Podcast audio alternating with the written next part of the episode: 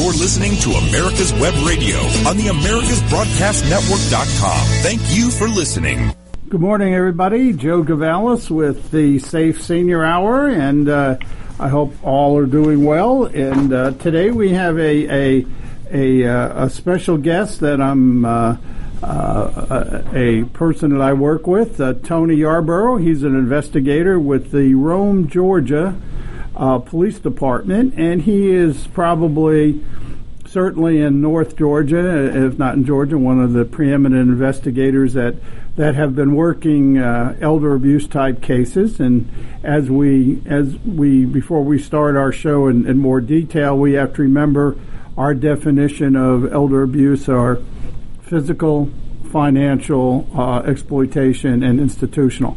So, Tony, uh, welcome and uh, thank you for coming on today. Yes, sir. No problem. Um, we will. Uh, we're going to go through just a, a, your background in, in, a minute, but I think we always start off our, our shows by reminding all our listeners that elder abuse doesn't report itself. So you need to uh, help your fellow citizens, your relatives, and anyone you know by by if there's something bothers you. Again, the old statement: if you see something, say something. But you have a great choice of people to report it to, and and that includes your local law enforcement, uh, your adult protective services, or whatever uh, organization that's out there. So with that, uh, uh, Tony, just give us a little background on, on, on Rome. I mean, Rome is a city in northwest Georgia. About how big is it? Rome's close to probably 40,000 in the city itself and uh, less than 100,000 county-wide for Floyd County. but you are for the northwest area, you're like the center of it, correct? Yes. excuse me, I got a cough here. Um, give us a little background on your your background, please. Uh, I'm Tony Yarborough. I'm detective with the Rome City Police Department. I, I've been a policeman for about 26 years now. Uh, I've been in the field of elder uh, investigations and dis- disabled crimes for about going on four years now. Uh, I got into this when I when I was moved to the detective division. Uh, I guess because when I came to detectives, I was a senior man, so they just automatically assumed that I would be the the uh, elder abuse investigator for the city. Well, based on that, just to give some people some scope on how big your department is, how many investigators do you have in the detective bureau? In our detective division, we have approximately 10 investigators. Uh, our whole department's about a 100 man department. so we can see as we're as listeners out there that this is a probably an average, you know, small city town um, that you would, uh, you know, find throughout the United States and probably the world. Um, but that there are clearly issues dealing with uh, elder abuse at, at all areas here. Um, let me ask you on the um, uh, how, what is your you know since you've been doing this four years, I know knowing you, you develop an interest in it, and basically, what's what's your thoughts about uh, the investigation of elder abuse? Well, you know, I didn't realize how prevalent elder crimes were until I started back here in this in the investigative division. And, and actually, tell you the truth, from the time that I started back here till now, you've seen the elder crimes actually ramp up around the, especially the city, but uh, nationwide. You see, you see it, it happen. It's more prominent than ever. Yeah, I, and I think as we talked about in the beginning, we, we were talking about um, the three types of, of elder abuse from uh, physical, institutional, and uh, uh, financial exploitation.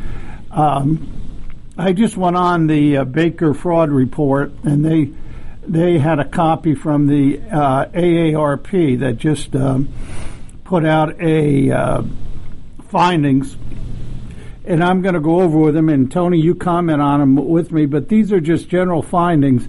Um, as you know, this show goes all over the United States, all over the world. So this is kind of interesting. They um, they in their finding in this report, they said nearly half, 47% of U.S. adults have been targets of an imposter scam.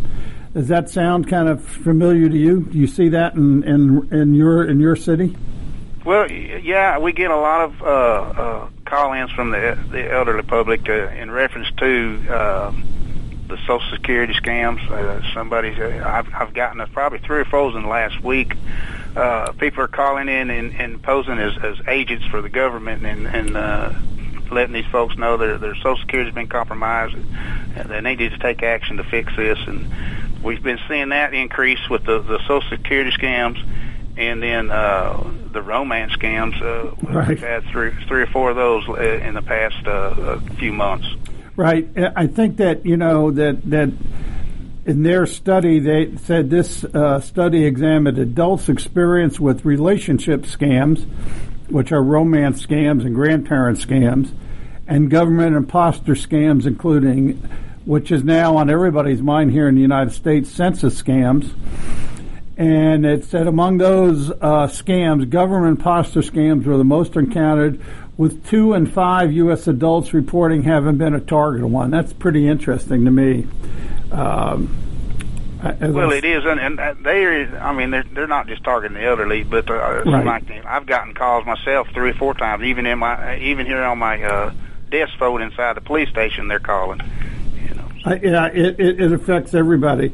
The next, the next statistic, which is interested, it says nearly one in five, about 18% of U.S. adults targeted and or victimized by an imposter scam have experienced health problems or emotional distress resulting from this encounter.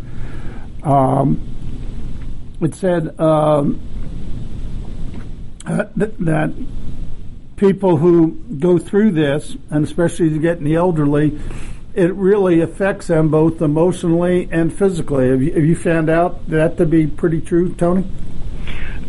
Yeah, you know the mental part of it really does affect them mentally because uh, a lot of times what they when they feel like that they've been once they realize that they've been targeted and it's a scam, and then they got they kind of get a little paranoid and and, and don't want to deal with nobody that calls after that, and uh, so probably mentally more than anything. And, and of course, I guess the mental stress can can lead to the physical stress.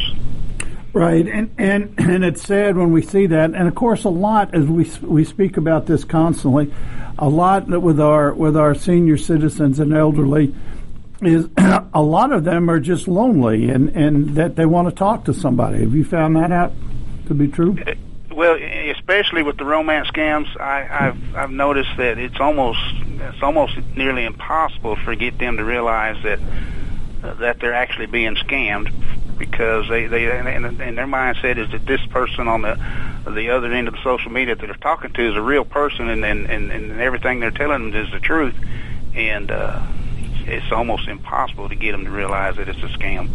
Right, and I think some some guidance that we've given, and see whether you concur with it, is number one: never pay money to somebody you've never met. If you meet Absolutely. somebody on the internet, right? Exactly. And remember that that the internet gives people courage. Uh, not internet. The computers give people courage they never had because you never have to interact with anybody. Number one, and number two, if you see a picture of somebody who says they're X, they can be a picture of anybody. Oh, absolutely. Me and you can make ourselves look really beautiful on that. I know. we could be we could be like movie actors here. Exactly. Um, and when we talk about these type of, of scams, uh, the AARP uh, addresses that two in five U.S. adults use the internet to meet potential dates and or romantic partners and almost half, 48%, have experienced at least one red flag that we just talked about from a love interest they met online. And then he goes specifically says a quarter were told by their love interest that they worked in another state or country and had a very business schedule that made it difficult to, to meet in person. Sounds like a red flag to me. What about you, Tony? None of these people have met up. I haven't encountered one yet where they have actually met the person in, in, in real real life. Uh, the next red flag was a fifth of these people that, that responded to the survey were asked by their love interest to send them money with a promise to repay them when they could. Sound about right? Exactly, and and almost, every one of them ultimately it ends up with the other person asking for money so for in in, uh, it, in some form or fashion they're gonna they're gonna eventually ask for money. And and then the next one is that they they have never met their love interest in person. Everything is done over the internet with pictures, and um, when you meet that perfect person over the internet. Um, always be leery, leery of that uh, of of who you're dealing with or what you're dealing with. Um, Absolutely. And that um, you got to r- realize these people who deal on the computer uh, these love interests, they've never met and they don't know who they are other than what they say on the computer they said here 7% were asked by their love interest to open a bank account on their behalf or a joint account with them. Just absolutely amazing. I, I, I don't know why people would do that, but they do, right? You know, it's beyond my understanding, but the, the, these people, uh, they're they're very good at manipulating, and and and and the victims they fall for everything that they ask them for. Well, I, I think there's a an, an a uh, the method we're talking about about the computers, but the method that that uh, and see whether you experience that too. That the the, the top contact method for imposter scams is um, the telephone. Is that your, your experience? Yeah, uh, well, the, the, last few cases that I've dealt with, most of it, it was uh, the uh, the victims are actually they they're, they're they're looking at the web. They're looking for they're looking for that relationship, and I, you know how they go about finding these folks. I don't know exactly. Uh, my experience is they they've done it over the over the uh, the computer. It, you know, some of it may lead to uh, phone calls. Uh, I, I, I'm not sure. Right. Well, I, I th- that's on the on the true romance scams. But we're talking about like let's go to the imposter scams. Oh yes, yes, the imposter scams. Almost all of that's over the phone. Exactly. Right. Uh, it starts with a phone call, and and and, and a lot of the people that, that get these phone calls, they'll come to me, and uh, and they and they'll have the number that they're calling from, and they'll give me that number. But there's no way that that, that number is a real number. Right. That can be traced. They uh, right. They just had a, a situation here. I was watching the local news. A woman met her quote love interest on uh, uh, on the computer, and he convinced her to um, uh, to send up upfront money because he was going to sell her.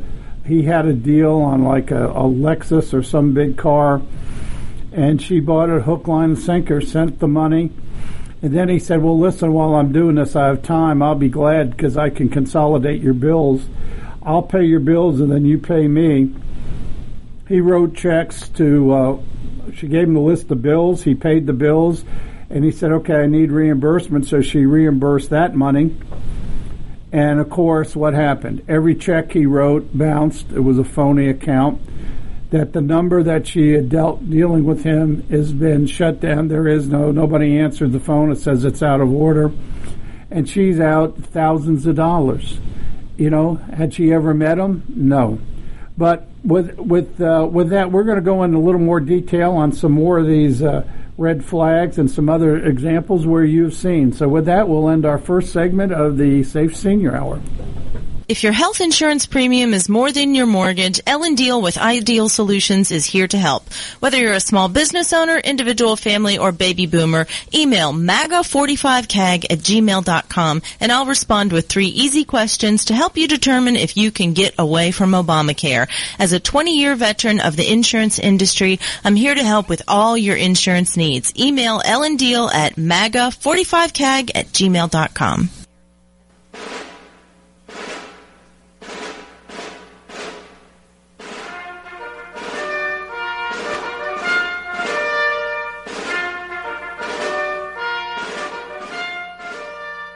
Good morning. My name is Mike Mizell. I'm a retired Army colonel and president of the Johns Creek Veterans Association.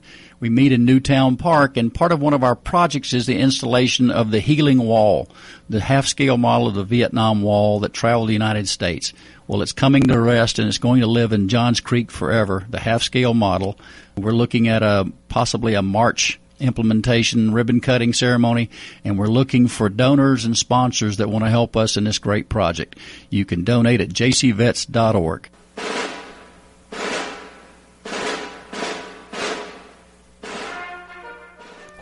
Want to give your family or loved one the perfect gift? Then go online and check out the tornadobodydryer.com. I love mine and the warm heat air massage it gives me after my shower. The Tornado Body Dryer is super. You'll love it and you'll love having one in your shower.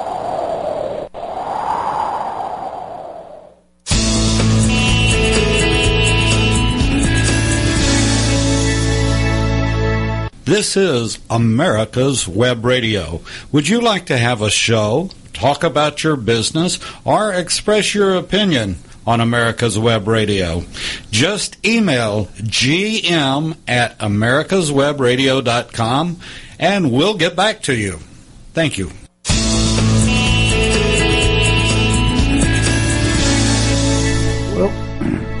Welcome back to the uh, Safe Senior Hour with Joe Gavalis. We're honored today to have uh, a guest, a, a, detective with the uh, Rome, uh, Georgia um, City Police, uh, Tony Yarborough, and uh, Investigator Yarborough. We appreciate your you being online, and we're just going over some items that you've seen in your experience of fighting elder abuse and elder crime. So we thank you for um, being with us today. Yes, sir. Glad to be here. One of the areas before I go any farther, we always like to keep our, our citizens informed of the latest scams. And what we're seeing now is um, what's starting to really get in the forefront of scams because it's on everybody's mind, or it will be, uh, is the census. You know, they're taking a census this year. And, excuse me, I know they've warned us about. Uh, the census scams. I don't know. Have you seen any yet, uh, Tony, that uh, uh, that have taken um, uh, hold in your area? Uh, not in this area yet. Have we? Uh, have they haven't? Nobody's come forward with any of the census scams right now. Well, there's some guidelines that we talked about here about the census that I'm just going to pass on, and then you comment and see what you think here. It said. Um, uh, the uh, census um, says, let's see, 7 in 10 U.S. adults incorrectly think or are unsure whether an email link of the 2020 census questionnaire will be sent to all U.S. households via valid address and file. In truth, the Census Bureau will never email invitations to complete the sentence. So that's good to know. So if you get something on the internet saying it's from the Census Bureau, it isn't true. The Census Bureau will mail information to households on the ways that they can complete the questionnaire. And it says for those who don't respond online by mail over the phone, they will be visited by a census, they say, enumerator. Um, so they better have some good IDs on that, don't you think, Tony? You go knocking on the door and saying with the Census Bureau, you need to be checking their uh, IDs, correct? Absolutely, because you never know who's coming to the door talking. And, and while we're talking coming to the door, remember, do not, under any circumstances, the recommendation is let somebody in your house you don't know. Is that pretty sound reasoning? I, I use that advice on all my uh, door-to-door scams, especially like the home repair scams and that. Uh, I advise the, uh, the, the the population out there, uh, don't let nobody inside. If you want to talk to them, talk to them out through the door or on the other side of the door. Uh, uh, another myth is uh, 50% incorrectly think or unsure whether failing to respond to the census could result in jail time.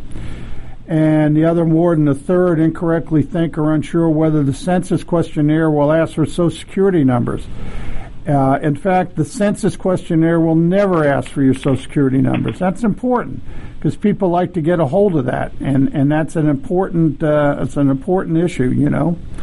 Um, the Census Bureau put out some, and, and the AARP put out um, some quiz questions, um, and I'll just go over them because it deals with census.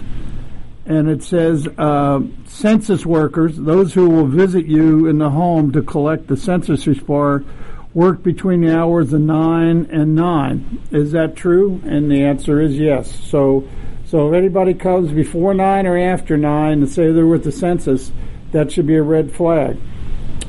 Two, um, that an email link of the 2020 census questionnaire will be sent by the Census Bureau to all U.S. households. We just answered that, right, Tony? There is none. They do not no email. email, exactly. No email. Uh, it says here, uh, let's see. Failed to respond to the census may result in a fine or a jail. That's a that's a myth, and we just answered that. That's false. And then it says the Social Security Administration will contact you directly, either by phone or email, if there's a problem with your Social Security benefits. Uh, that's false. They'll write you, um, and I think those are things we got to remember. The government and the IRS will write you. They will not necess- They will not call you out of the blue. And uh, I don't know if you've. Um, can you go over it since it's coming into April of, of the IRS scams, Tony? Have you seen those? Uh, I've had a few, yes, uh, and, and then I tell people, you know, exactly what we're talking about the census uh, guidelines that uh, the government's not going to call you on the phone about your IRS uh, problems, and then it's the same with the Social Security scams. And they're not going to call you. You're going to be notified uh, via um, uh, probably certified mail. Right. But from the IRS, that's the way uh, Exactly. they, they, they, contact people. Um, and another myth, caller ID is a reliable way to know where a call is coming from. How do you respond to that, Tony? Uh, you know, the caller IDs, you know, if, if they're calling from a legit number, it's going to show up the accurate place that it's calling from. But now with this spoofing them numbers, it's it's kind of it's hard to track numbers sometimes. And we we were at a seminar and we heard that they have a. Um, I think they can pay five cents a number and create anything um, to show up on your caller ID, like on your cell phone or on your regular phone. So be leery of that. Um, uh, and then for our our uh, um, our idea that if somebody calls and said that this census must be only completed in English, that's false. Um, let's see. Um, and the last one, they say IRS can call you about back taxes that you may owe without sending you a written notice first. And that's what we just said. They'll send you and say, we're looking at X, Y, and Z. And then they, then they will send you uh, a, an official IRS certified letter addressing the issues uh, to let you know that somebody might be calling. So that's kind of an interesting uh, update on our on the latest scam of the of census and the IRS here um, type scams. Is there anything that, that that you've seen in terms of those home improvement scams that we can tell people? What are some examples that you've seen in your area? Uh, the several that I've dealt with in the past is was usually the um, the tree service scams. Uh, we we uh, uh, ended up arresting a fella here that uh, he was going not only this city, he was traveling to the other cities surrounding here, uh, including the Metro Atlanta area, and uh, he had a history of uh, coming in doing half the work but getting the money up front and then leaving. And and I and, and all the victims that I talked to, you know, I said, well, did you ask for any type of credentials from him or any kind of uh, insurance bonding or any kind of paperwork to prove that he had a legit business or uh, if, if these folks are coming in and offering a home repair service, you, you can call your local authorities uh, with the uh, uh, licensing divisions, and they they'll let you know if that, if that person is a licensed uh, home repair man in this area. Uh, right, and I think we've talked about it at the various seminars that Tony and I have done.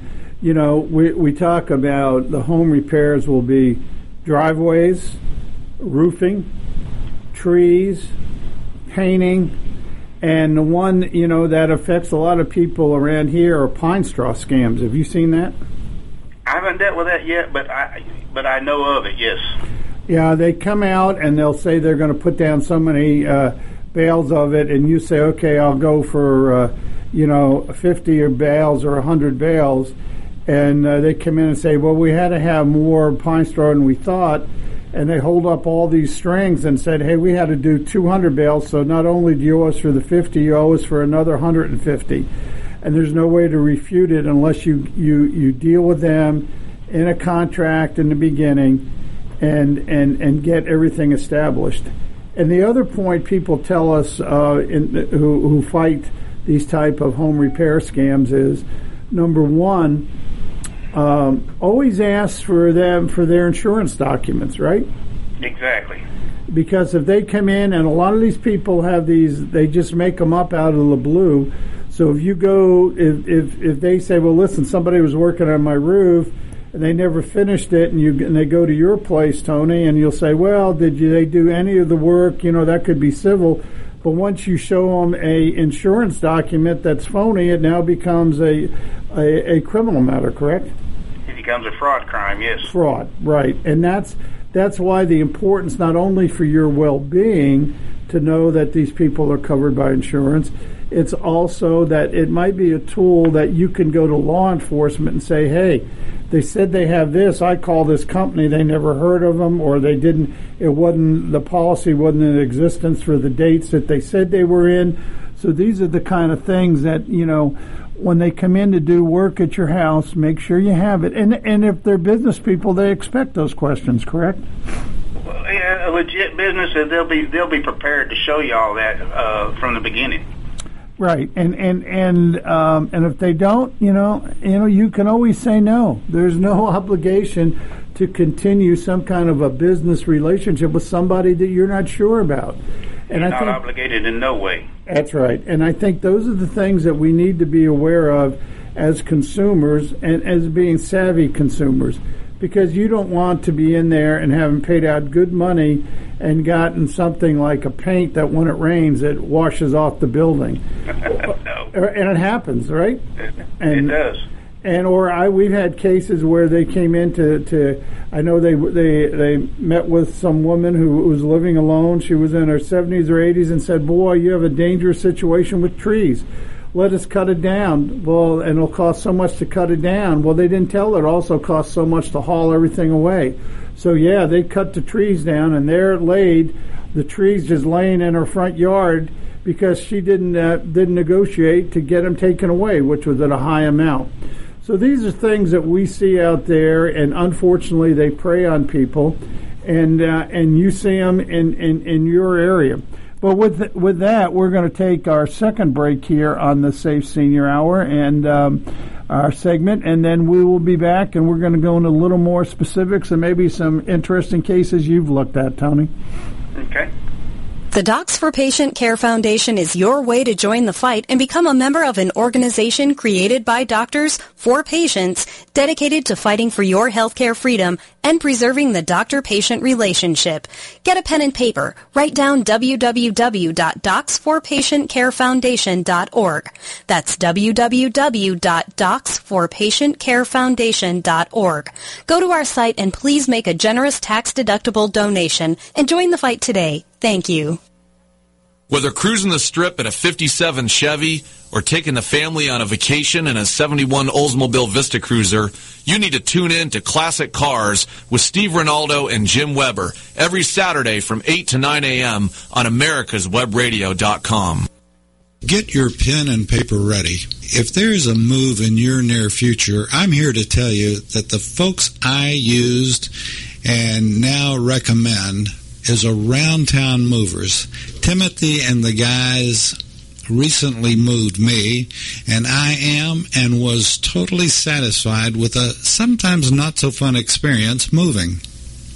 Call Timothy at 770-378-4708 and make it a good move and a good experience. Around Town Movers for that local or cross-country move. Timothy, around town movers, in my opinion, are the best. That's around town movers. Call them.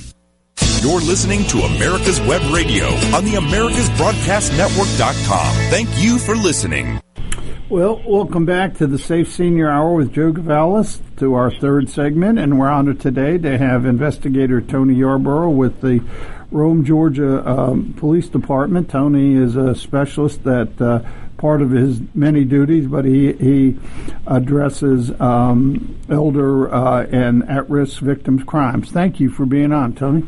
And thank you for having me. Well, we we appreciate it. We've been going over through some of the uh, the, the, the scams and I and uh, and issues that the AARP found in their latest survey. Um, but just give some people about Rome. How far are you from uh, Atlanta? We're probably approximately 65 miles uh, north of Atlanta, northwest of Atlanta. Right, and you're kind of in a, in a, in in, in a. I mean, though Rome's a city, but you're in a kind of a rural area. You border the state of Alabama, and uh, um, I think that. Uh, that that is very common throughout our country and throughout the world that you do have uh, you know, issues that boundaries don't mean anything to these scammers. Is that correct? No, uh, some of our investigations lead us over across the state lines uh, a lot. And and to let everybody know that because of what's going on and the issues that are out out there, is that you know law enforcement is it works together. Isn't that what you found out? You're you're one big. Uh, try to be one big happy family uh, sharing information. Isn't that correct? Well, you know, you being a, a lawman yourself, you know, you can't do everything by yourself, and so when it comes to networking, that is a valuable tool in this business. Right, and unfortunately, there's not enough people that are addressing the, uh, you know, the, these elder abuse issues. And again, I remind our listeners, elder abuse to us is uh, physical, um, financial exploitation, and institutional. Um, Tony, have you got a, a, minute? And without, we don't have to go into by name names, but just some type cases that you've worked in each one of them. Have you uh, had the opportunity to work any uh, um, uh, cases that are of some, you would say, physical abuse? You know, first, to the physical abuse, I have got some referrals in, on physical abuse, but to substantiate those, it, it, it's it's very difficult uh, trying to get cooperation uh, a lot of times from the victim themselves. Right. Uh, they don't, you know, in, in 99% of the time it's going to be a family member, but then uh, they feel obligated, the victim does, not not to uh, uh, indicate that, that the family member is doing anything intentionally to them. Uh, to them, it's always an accident. If something happens to them, it's, it's an accident. Uh, and those are very difficult crimes to uh, to investigate. And, and, the importance of that is in Georgia, we have some very strict um, mandated reporter um, requirements of healthcare workers and, and numerous people. And the importance is that, you know, if we can start, you know, people start reporting a pattern of this abuse, I think it's kind of a, a significant. Um, uh, uh, element for law enforcement when you see this over and over again that somebody said they looked at at this person, especially people who live alone and that relatives come to visit or relatives are there. I think uh, that gets to be an issue and a big issue with people living alone and, and, and physical abuse, even though it might not be criminal, is self neglect. Have you seen that, Tony? We get a, I get a lot of cases that there's self neglect and. Uh, uh, and that's due to the, the, the people living by themselves. They they don't have the care that they can uh, they need, and uh, so a lot of the a lot of mishaps happen at the house while they're by themselves, and it results in in, in, in physical harm because uh, they've done it to themselves. But it's because they don't have the, the, the assistance that they need in order to function every day. Right, or that they've started to get in, and many people started to get the first signs of dementia, and they just don't function in an everyday world and they don't take care of everyday needs. Now, what everybody should realize is that in the United States, adult protective services um, are in every state, and that they um, they're they're a regulatory agency. They're not a, a law enforcement agency, but they will be on one of the the front lines of addressing this um, self neglect. Is that your experience, Tony? I, I average probably 15 to 20 referrals a month, and, and almost all of them are coming from uh, adult protective services uh, uh, representatives that are, you know, uh, somebody has called in, but they go make a home visit, and then and if they su- suspect some kind of uh, criminal uh, activity or so, uh, a violation of a, of a crime, then they contact us. Right, and I think in Georgia we have a unique statute. Uh, uh, uh, say unique. I don't know how many states have it, but a reporter must report both both to law enforcement and adult protective services, or if it's in a facility. In Georgia, it's called the Health Care um, Regulatory Authority, I think, something like that. Right, healthcare facilities regulators. Yes. Um, but you know, and I tell our uh, to our listeners around. I mean, we all pretty much can see and know what what a physical abuse is. We have a case here in a in a city down here south of, of Atlanta where a caregiver we have no idea why just thought it would be great to um, uh, to deal with a person with almost if there's such a thing as 100% dementia not with it, thought it would be funny or nice or something.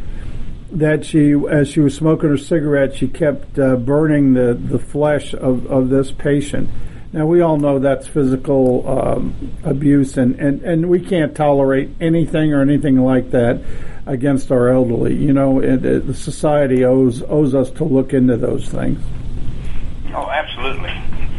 Well, the other one is Let's, uh, have you seen anything in the in the institutional world where you know people might have reported instances where where you got in and actually made some cases here? We have. I've had several where. Uh,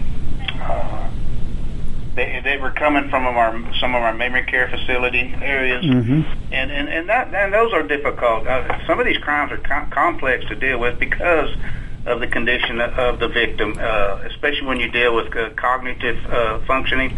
And in these memory care facilities, you know, you can you can you can talk to the victim, and but then you can go back the next day and you get a different story. But that's just because it's due to the, the condition that they have. But uh, yeah, we ha- I've had one. Uh, for instance, uh, it was a, a med tech, uh, med technician that was a that worked worked this particular facility, and I, I talk about this because we closed this out, but uh, he didn't just absolutely didn't want to deal with. Uh, I think you know I couldn't prove it on his part to be a criminal intent, but he didn't want to deal with the patients due to their conditions, and some of them give him a hard time so he was changing up medications on them to kind of sedate them. You know, that was the that was the allegation, and uh, we had to go through a whole bunch of. Uh, uh, uh, we went. Actually, they took that patient and actually had some drug test screening done on her to make sure that she didn't get those medications that that supposedly was given to him. But that type of stuff could go on, and and nobody would ever know about it. It just so happened another med technician uh, had heard him over overheard him talking about something like that. But and and and, and a lot of these, especially institutional, are from the complaints come from family members who come in, or as we talked about, mandated reporters. And I think you had that matter where there was a. Um, a a co-worker that kept seeing this guy go into this room every day and had no idea what what he was doing. Wasn't it, was was that your case? And, and it was a woman with a hundred had dementia, and they were sexually assaulting the woman. No, that that wasn't mine. Um, okay. I had another one that involved another CNA at another one of our facilities here, where though she was, and she was reported by a fellow employee that thought to be under the influence while she was on the job. And she actually left that facility that day. And when she was stopped by our local police, she was in possession of a whole bunch of prescription drugs that belonged to residents where she worked at. And uh, well, she was she was subsequently charged with all that. Well, that, that's a good point here. That you know, uh, our our seniors as they get older, they're on more and more uh, type drugs and pain medicine and a lot of people um, that are that that are that are allegedly there to help, in some cases, are actually taking those drugs away and and and using them, and that's a, that's a horrible situation. I I heard about there were some kind of pain patches. Are you familiar with those, Tony? Where Yes, yes, sir. I think there were. I, and I, I'm not a medical person, so I don't know all the details, but they were being stolen, and then it was by somebody. It was in another county uh, area than yours, where they were then actually they were then either freezing them or whatever it is, and then cutting them up and selling it on the street for like twenty dollars for like a, a quarter of the patch or something. It was horrible, but you know, people were trying to find a way to get money and to, and in that case, they were taking away the pain medicine from from the seniors. Exactly. So uh, it, it's sad. So I think we've got to be aware of the conditions people are living in these institutions. And again, when we say institutional living, we're looking at things as such as assisted living, obviously the term nursing homes, but also we're looking into personal care homes. And when you get in there, you get into some nuances. Some people call personal care homes um, group homes or um, uh, some people call them, you know, various types of, of residence areas. Have, have, you run into that kind of of conditions where where it's been questionable? Uh, yeah, absolutely. We have uh, numerous occasions. Unfortunately, uh, it seems like within the last several years that that, that type of uh, activity has just has just boomed. And it ain't just in this county. That's that's, that's statewide, and I'm sure it's probably nationwide as well uh, and, and ultimately what they, you know, that boils down to is, is trafficking uh, uh, these people for their benefits. Uh, majority of these people that are inside these uh, these type of residences are, are mentally disabled or they have some kind of cognitive dysfunction and and and, and uh, uh, they're being taken advantage of by uh, greedy people. Right, right, and and again, you know, there are some very very good places, and again, we have to remember that. But the bad ones, when they're bad, they're bad, and they're they're finding a way to not only get their Social Security money or Medi- Medicare or Medicaid money, but they also can get food stamps, and a lot of this gets turned over. And they keep these people who they they they will house. They keep them from place to place I think there was a case you saw where you went in that they took over a what was it a, a an, an old daycare center or something, and you found there were like ten people. Could you just go over that with the uh, with our listeners? Yeah, that was uh, involving an, an incident, and with the the suspect was actually uh, she had she was known for this type of activity. She already had a history of it but she had a licensed uh, licensed facility in another county, but she had found her an, an, an older daycare uh, building here in the in the city, and she opened that up, and and she was uh, fixing. She calls it a boarding house, but she had uh, up to ten residents housed in that. You know, female, male, both, and and I, there was only two bedrooms in that place and one bathroom. Wow! And she was charging these people a lot of money to stay inside that place. And, and, these are the type of situations out there that you, our listeners, will hear about or know about. And again, you know, you're not the investigators of the world. You're not paid to do that. But you, but by by reporting that to either law enforcement or adult protective or whatever the appropriate places in your city or country country that you might be able to get people to to to help and go look at the situation because you put 10 people in two bedrooms, male and female, and one bath. It's a horrible, it, it, it, you can just imagine what kind of conditions that's very plausible in there. And since you can't go in, they've got to go in, you know, the officials. And it's only they that have the access because all these are private property. But with that, we're going to end our third segment of the Safe Senior Hour, and we'll come back and and uh, go into some more interesting type matters that Tony uh, Yarborough from the Rome PD has seen. Get your pen and paper ready. If there's a move in your near future, I'm here to tell you that the folks I used and now recommend is Around Town Movers. Timothy and the guys recently moved me, and I am and was totally satisfied with a sometimes not so fun experience moving. Call Timothy at 770-378-4708 and make it a good move and a good experience. Around town movers for that local or cross country move. Timothy, around town movers, in my opinion, are the best. That's around town movers. Them. This is Ron Camacho, host of the Business Hour, on Fridays from 10 to 11 a.m. Join me as I talk with passionate professionals on a program that profiles the best businesses, business professionals, business practices, and fascinating individuals to get an insider view of how America works. 10 to 11 a.m. on America's Web Radio. Hello, I'm Dr. Mike Karuchak. Have you ever wondered what doctors talk about amongst themselves? If you do, join us on the Doctor's Lounge and hear the doctors' conversations amongst themselves. Join me and my co-host, Dr. Hal Schertz, every Thursday morning, 8 to 9 a.m. You're listening to America's Web Radio on the AmericasBroadcastNetwork.com. Thank you for listening.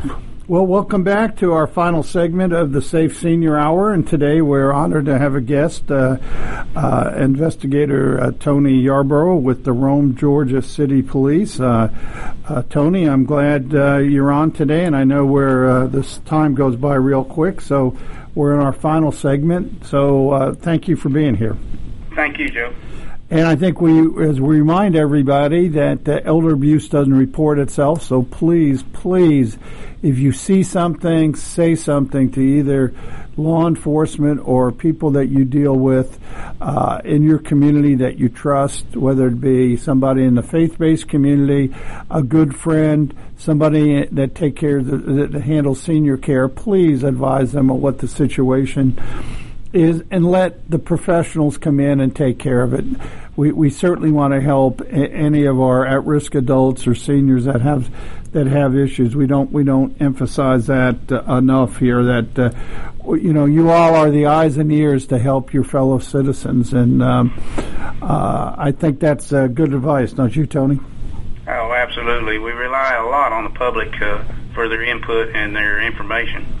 We're going to talk about something that they have initiated with the uh, Floyd County Police up in, in which is the county that has the Rome city of Rome in it, and it's something our North Georgia Elder Abuse Task Force have were made aware of through um, the Floyd County Police and Rome Police.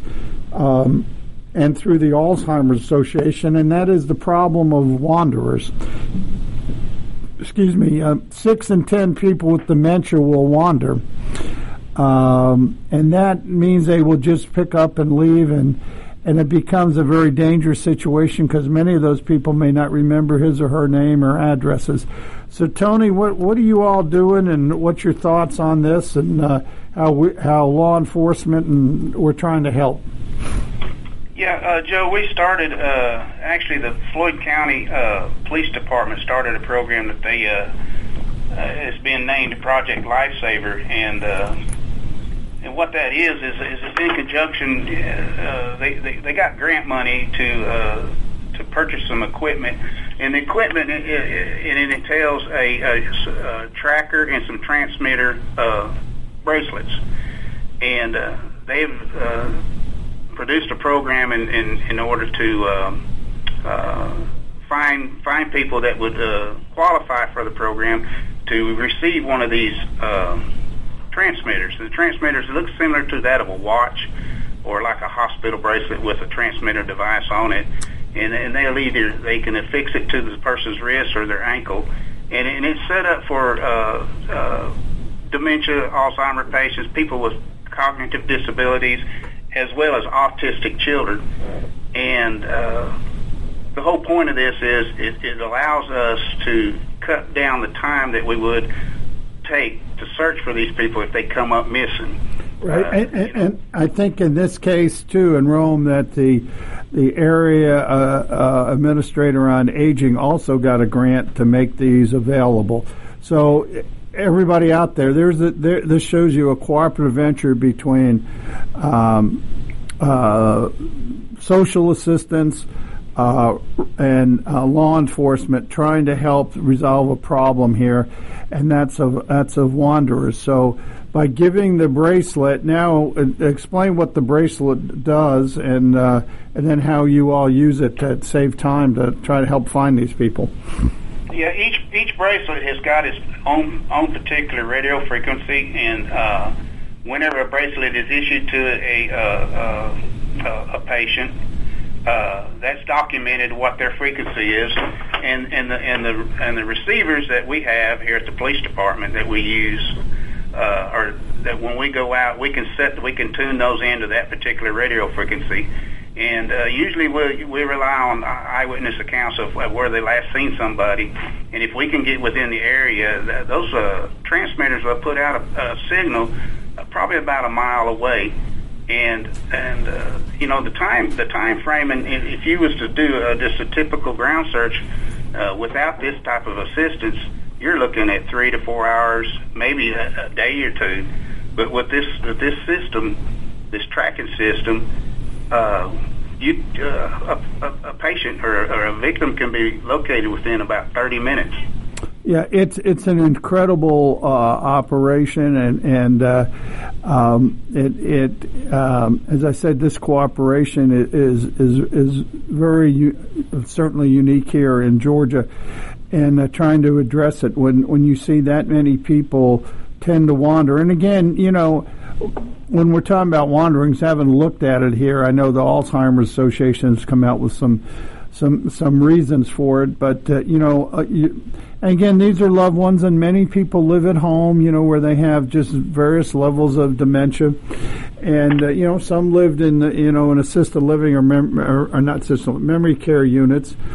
And but but some of the reasons why they wander, it's not they just get up and say I'm going to go wander. It's that that that your loved one might wander as a reaction to an unfamiliar or unstimulating environment, a loud noise or situation he or she doesn't understand. It's like it just says, "I've got to do something," and they just take off. Um, and they might get lost while they're searching for someone or something. Oh, I have to go find my son, or I've got to go find uh, this this this document, or I've got to go find this piece of equipment. And they start walking, and they get away. They get outside a, a, a known environment, and they just just start to wander and some just just do it because they might be bored. I know we talked about that earlier, Tony, about people are are lonely or bored, uh, mm-hmm. and then. Um, or some of them might just want to go outdoors, and once they get out, they lose their way. Or they might uh, um, go back, and this I thought was interesting. We heard this. We, we Tony and I spoke with the triple uh, the area um, administrators on aging to uh, um, on assisted living, and and I, I was uh, uh, interested to find out many people as they get older and get dementia start to look back in their past and they might or try to go to work or do chores or buy groceries how they used to do it. Is, have you heard about that, Tom? You know, people resort back to their old memories right. and, and, to the to the time when they, when they had a particular uh, reason to get up every day and they had a job to do or, or and, and a lot of these people feel like that you know they're living in that time now that they got to get up and they got someplace they need to be because that's the way they've always done it.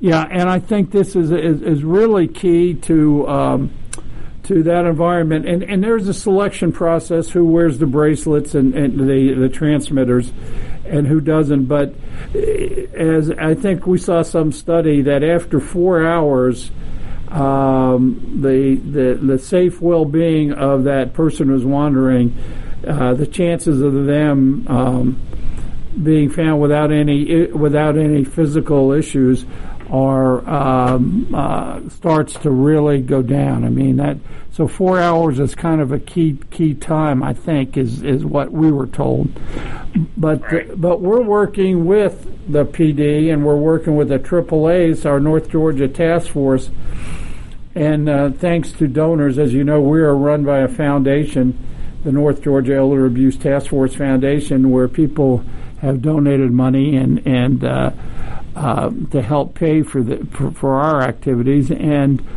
what we're trying to do now is follow what took place. I believe it was Citrus County, Florida, and other areas in Florida, and I think uh, Chicago has it right now, that we're planning to give out.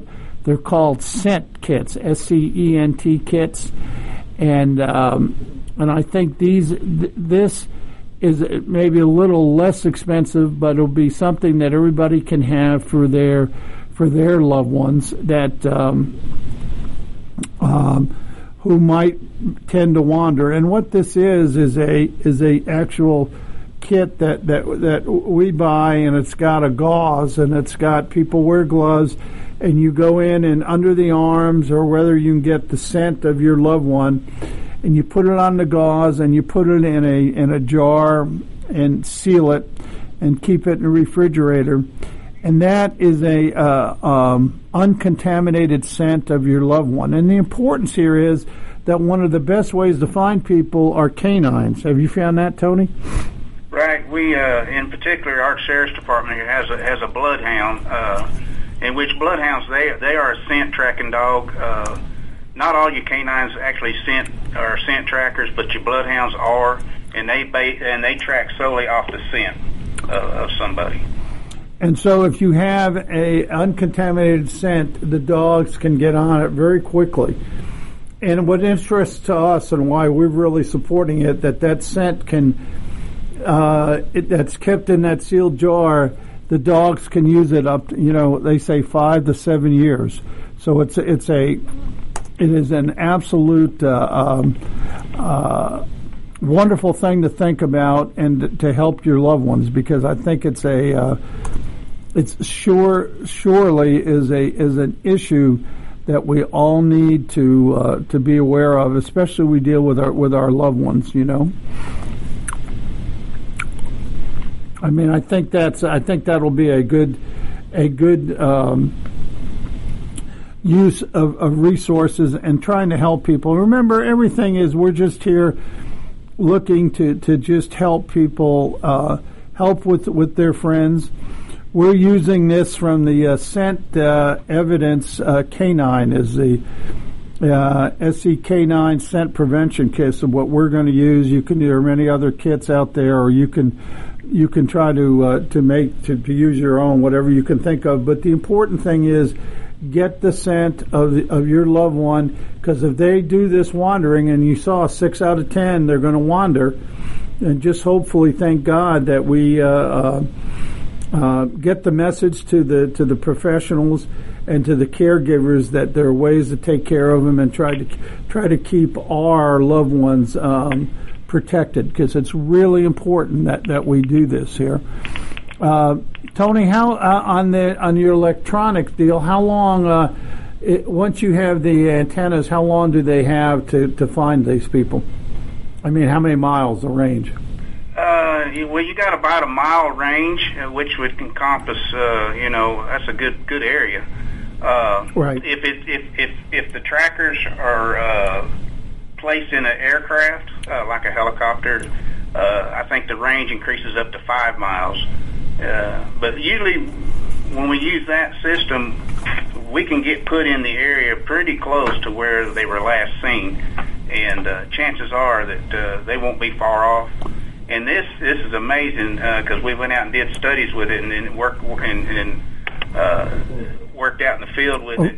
You can get right to the low within. Right 30 feet of, of your target. Well, I think it's important, and we're going to try to do this, and we're helping people, and we're going to have to end end our show today. But thank you for coming on, Tony Yarbrough, detective with the Rome PD, and we appreciate all that you do. And that thank concludes. We appreciate it. That concludes the Safe Senior Hour. Remember, elder abuse doesn't report itself. You're listening to America's Web Radio on the AmericasBroadcastNetwork.com. Thank you for listening.